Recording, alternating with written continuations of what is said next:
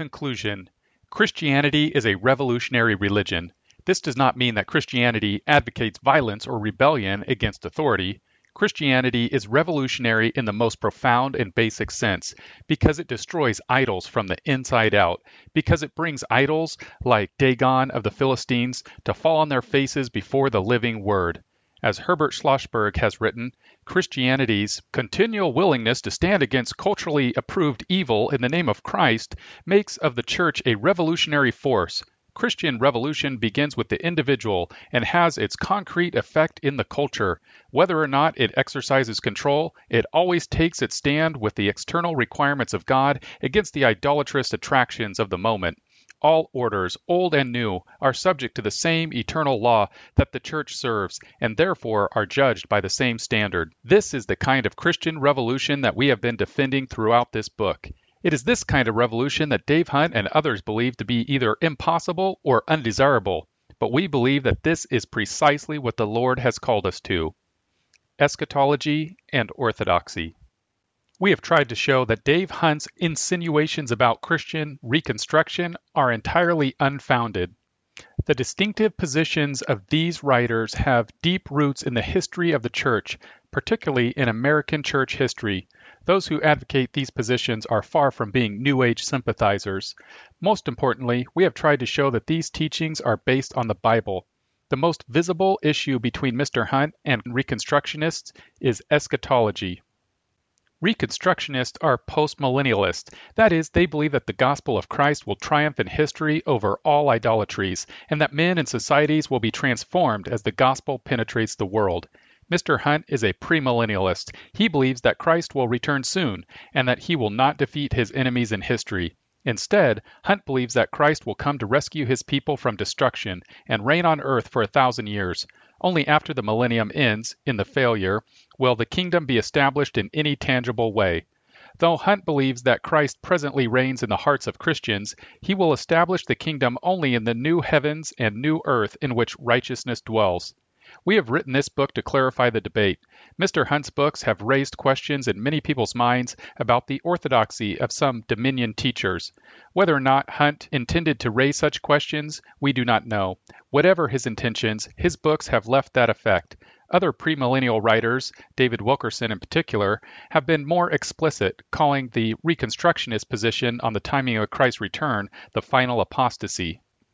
As we have stressed throughout this book, millennial positions have never been tests of orthodoxy. Certain doctrines of eschatology, the second coming, the resurrection of the dead, and the life everlasting, have been included in the creeds, but throughout the history of the church, various millennial positions have coexisted within Christ's church. Christians have always differed on the timing of Christ's return. While we believe that one's millennial position is important, and while we should not be indifferent to these differences, we do not label Hunt, Wilkerson, Jimmy Swaggart, Peter Lalonde, Hal Lindsey, or anyone else a heretic simply because he has a different view of the details of eschatology. We consider these men to be brothers in the Lord because, as Richard B. Gaffin Jr. has put it, what we share is more important than what divides us. We share Christ, and Christ is not divided. There are some teachers, prominent in certain charismatic circles, whose teaching is contrary to creedal orthodoxy. There are some teachers, as we have already noted, whose statements about the Christian status in Christ seem to violate central elements of Christianity. These men should be called to account, as Hunt and others have done. But what happens now? What do Christian churches do when teachers are charged with heresy? In the case of those whose teaching is contrary to creedal or orthodoxy, we think that the debate needs to move beyond a battle of books or public debates on radio and television. It is important first for critics of these teachers to determine precisely what they mean. If the problem is merely semantic, the charismatic teachers will gladly drop confusing terms. If the problem is doctrinal, the debate should move into the process that Jesus outlined in Matthew 18.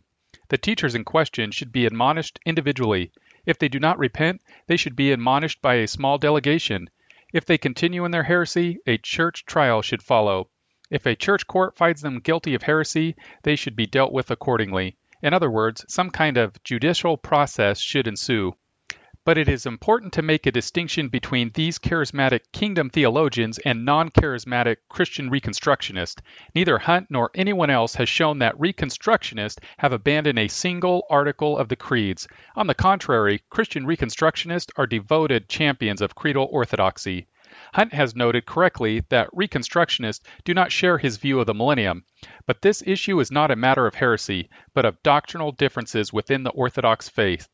Thus, our plea is that Hunt and others refrain from labeling Christian Reconstructionists as heretics or apostates, or even unintentionally implying that this is the case. Only then will it be possible to discuss these issues, and even disagree, in the loving manner that should characterize members of the one body. In short, we are calling on Dave Hunt, David Wilkerson, Jimmy Swaggart, Earl Paulk, Robert Tilton, Gary North, R.J. Rushdoony, and everyone else involved in this debate to line up with the creeds of Christ's church. This must be the starting point of any discussion, because only in this way can borderline between heresy and orthodoxy be determined. Utopian dream or historical reality? We do not wish to respond to charges and insinuations of heresy and complicity with the New Age movement by making unfounded counter charges of our own. Still, we believe that it is enormously important for Christians like Mr. Hunt, who are not inclined to work for changes in modern society, to ask whether they themselves might be aiding New Age and other forms of humanism. Herbert Schlossberg writes Christians who resist acknowledging any close correspondence between their faith and the direction that history takes strangely echo the position taken by the reigning humanist establishment. As Richard Neuhaus has pointed out, their stand is precisely that of the modern secularists who wish to banish Christian ideas from influencing public society. This understanding of Christian action aids its enemies by reinforcing the notion of the supposed irrelevance of Christian faith by, perhaps unintentionally, encouraging Christians to abandon cultural involvement, Hunt has aided the humanists who want precisely the same thing. This danger is not of merely theoretical importance. The Russian Orthodox Church, for example, has found itself in precisely this position within the Soviet regime. The Russian Church faces external pressures that cannot be imagined by Americans. One would think that these pressures would be strongly resisted by Christian leaders. On the contrary, as Soviet dissident Evgeny Barabanov has noted, the surprising fact is that the external limitations on the life of the Russian Church correspond to the secret desires of many ecclesiastics. Russian churchmen have adopted the belief that the Mass itself is Christianity and accept a view of the Church in which there is, of course, no room for the problems of the Christianization of Russia. For many Russian Christians, Christianity has been reduced from being a teaching about the new life to a mere caring for one's own soul. As a result of this, the earthly aspect of life and the whole structure of social relations turned out to be empty and immune to the influence of the truth. Instead of balancing heavenly and earthly concerns, heavenward aspirations often went hand in hand with execration of the earth. In other words, in the Soviet Union, the reduction of Christianity has gone hand in hand with the advance of totalitarianism. Not only have Reconstructionists been called theological upstarts, they have also been labeled utopians. It would take another volume fully to refute this charge. Another quotation from Herbert Schlossberg's superb Idols for Destruction must suffice for the moment.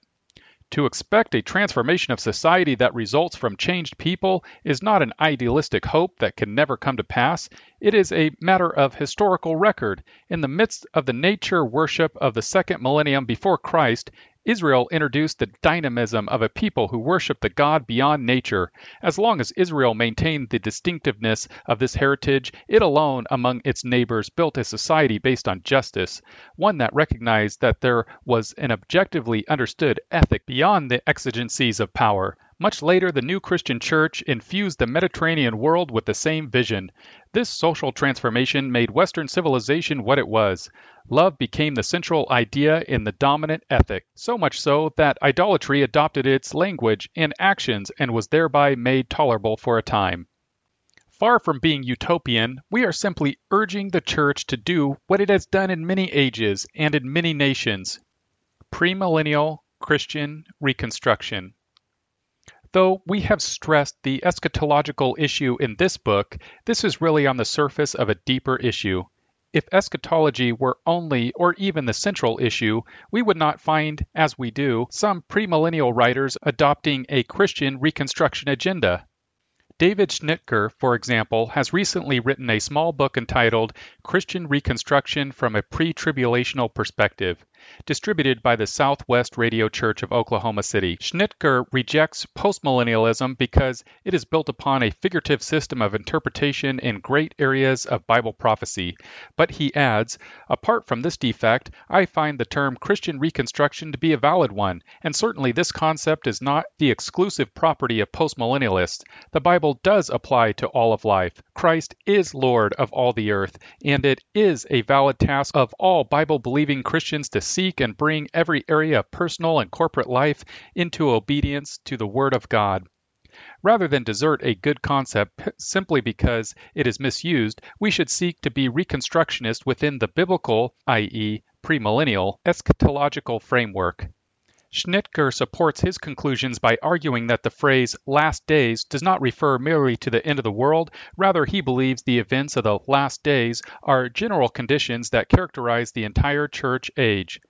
Though evil will not be progressively eradicated, there is still the possibility of a progressive growth in strength and influence of the church. He even presents statistics to show how the church has grown through the centuries. His interpretations of the parables of Matthew 13 are very much the same as our interpretations. From this theological basis, Schnittger outlines a Christian Reconstruction agenda for the end of the 20th century including pro life activism, the building of strong Christian homes, Christian schools, and Christian involvement in law and politics. In addition to this kind of activism, he emphasizes that Christians should always be at work building strong and loving churches, supporting evangelism and missions, and engaging in individual discipleship. Here is a pre tribulational premillennialist who thinks that Christians need to be involved in Christian reconstruction. In eschatology, he believes that Christ will come to rapture his saints before the tribulation begins. In other words, Christ's people will escape the worst period of history. It would seem that Christians have little reason to be concerned about the state of the world. After all, they will escape the terrors of the tribulation. Moreover, he believes that this tribulation period is inevitable. The most logical question in the world seems to be why polish brass on a sinking ship? Yet Schnittger criticizes the pessimism of most pre trib premillennialist and encourages them to get involved. Thus, we have at least one premillennialist writer who is also a Christian Reconstructionist, and there may well be more like Mr. Schnittger. When we recognize this fact, it becomes clear that the fundamental and distinctive element of Christian Reconstruction is not eschatology. It is perhaps difficult to sustain a Reconstructionist position without a long term time frame, yet Schnittger's book indicates that it is at least possible for Christians to be both premillennial and Reconstructionist. The centrality of ethics. The millennial issue, then, is not the deepest issue. The deepest issue is ethics. David Schnittger is a Christian Reconstructionist because he believes that Christians should live in obedience to the Word of God in every area of life. He advocates Christian Reconstruction because he realizes that Christ is Lord and King of all things. We believe he is mistaken in one fundamental point. God is pleased with obedience, and he demonstrates his pleasure by blessing his faithful people. Thus, as Christians live in obedience to the Word, they will prosper. A community of faithful Christians will also prosper. Righteousness exalts a nation. Proverbs 14:34 compared Deuteronomy 28. A reliance on biblical ethics leads to an optimistic eschatology. Aside from this flaw, however, Schnittger is on the right track. The reason why Hunt and others object to Christian Reconstruction is not merely that they have a different eschatological position, a more significant underlying reason is that Reconstructionists advocate the application of biblical law to every area of life. Hunt himself, to his credit, emphasizes obedience.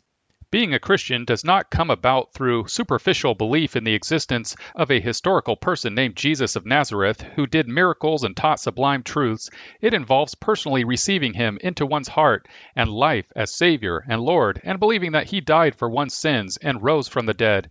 This is the gospel, good news, which, if truly believed, will transform one's life. Genuine faith is based upon understanding and results in obedience. Acts 6 7 tells us that a great company of the priests were obedient to the faith. Paul preached obedience to the faith among all nations, Romans 1 5, 16 through 26, and warned of the judgment that would one day come upon all who know not God and that obey not the gospel of our Lord Jesus Christ. 2 Thessalonians 1:8. Hunt insists if we are to be biblical Christians, God's word must be our guide in all we say and do, no matter how unpopular that makes us. We agree wholeheartedly with that statement. We cannot stress too strongly our agreement with Hunt's principle. As Christians, we are governed by Scripture in every area of life and thought. Though we are in agreement with Hunt on this principle, he is inconsistent, we believe, in applying it.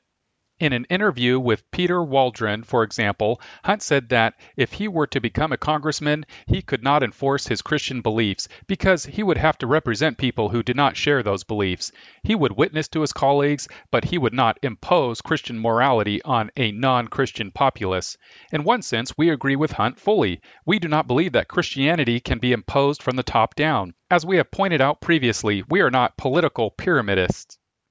We believe that Christianity will transform society as people are transformed by the gospel. In another sense, all law is imposed morality. Every law is involved with ethics. The question is not ethical law versus unethical law. The question is which ethical system will provide the foundation for law. We believe that the Bible should provide the moral foundations for law. There are, for example, clear standards in Scripture for civil government. The Bible gives the state authority to punish with the sword, Genesis 9, Romans 13. The state has the authority to punish murder and other crimes. Hunt seems to agree in principle that the Bible should be the foundation of civil law. Yet when it comes to passing laws in Congress, Hunt indicates that he would not impose biblical morality. Given the biblical requirements for the state, what would obedience mean for a congressman? What would Congressman Hunt for example, do about abortion? Would he work for legislation to change the existing laws? What if the majority of Americans liked abortion? Would Hunt impose a law against murdering unborn children on an unwilling populace? What about homosexuality? Would Congressman Hunt work to prohibit this perversion that is explicitly condemned in Scripture? What if he were representing San Francisco? Would he represent his constituency by working for gay rights? We must emphasize again that we are not obsessed with the political sphere. Christians should promote good politics because, to paraphrase C.S. Lewis, there is bad politics all around us. But politics is not the answer to our cultural dilemmas. We focus on Hunt's view of politics because it illustrates the centrality of ethics and indicates we think his confusion about Christian ethics in general. Hunt's comments on law and morality illustrate that he does not consistently apply his basic, very sound premise about the place of obedience to the Bible in the Christian's life. We admit that there are many complexities and ambiguities in political life, but we believe that the issues we have referred to and many others finally come down to simple obedience to the Lord. We cannot imagine a Christian justification for legalized abortion on demand, nor for legitimized sodomy, we believe that Hunt shares our opinions on these issues. The problem is implementing biblical principles in society. Obedience is, for Hunt, an essential part of the Christian life, yet he tends to restrict the realm of obedience to the personal and individual sphere. Witnessing to other congressmen would be a fine thing to do. It is the most important thing Congressman Hunt could do, but we suspect that Congressman Hunt would also seek to change the abortion laws. We suspect that he would do what he could do to limit homosexual activity and to prevent it from being an accepted legal lifestyle. Such activity would be consistent with Hunt's principle of obedience, but it would be inconsistent with Hunt's public statements about morality and politics. We hope that Hunt would be consistent to his principle. Hunt is not opposed to the application of the Bible, but he tends to apply it within certain limited areas of life. We believe that it would be more consistent with his own strong and commendable emphasis on obedience for Hunt to insist that obedience extends to every area of life. And we believe that his inconsistency on this point accounts for much of his opposition to dominion Christianity. Conclusion Christianity has triumphed over idolatry before, and it can do so again. Christianity has brought peace to warring tribes, transformed barbarians into champions of justice and mercy, brigands into servants of the poor, and rapists into defenders of women. But a triumphant Christianity must be a complete Christianity. We cannot take every thought captive without adequate ammunition.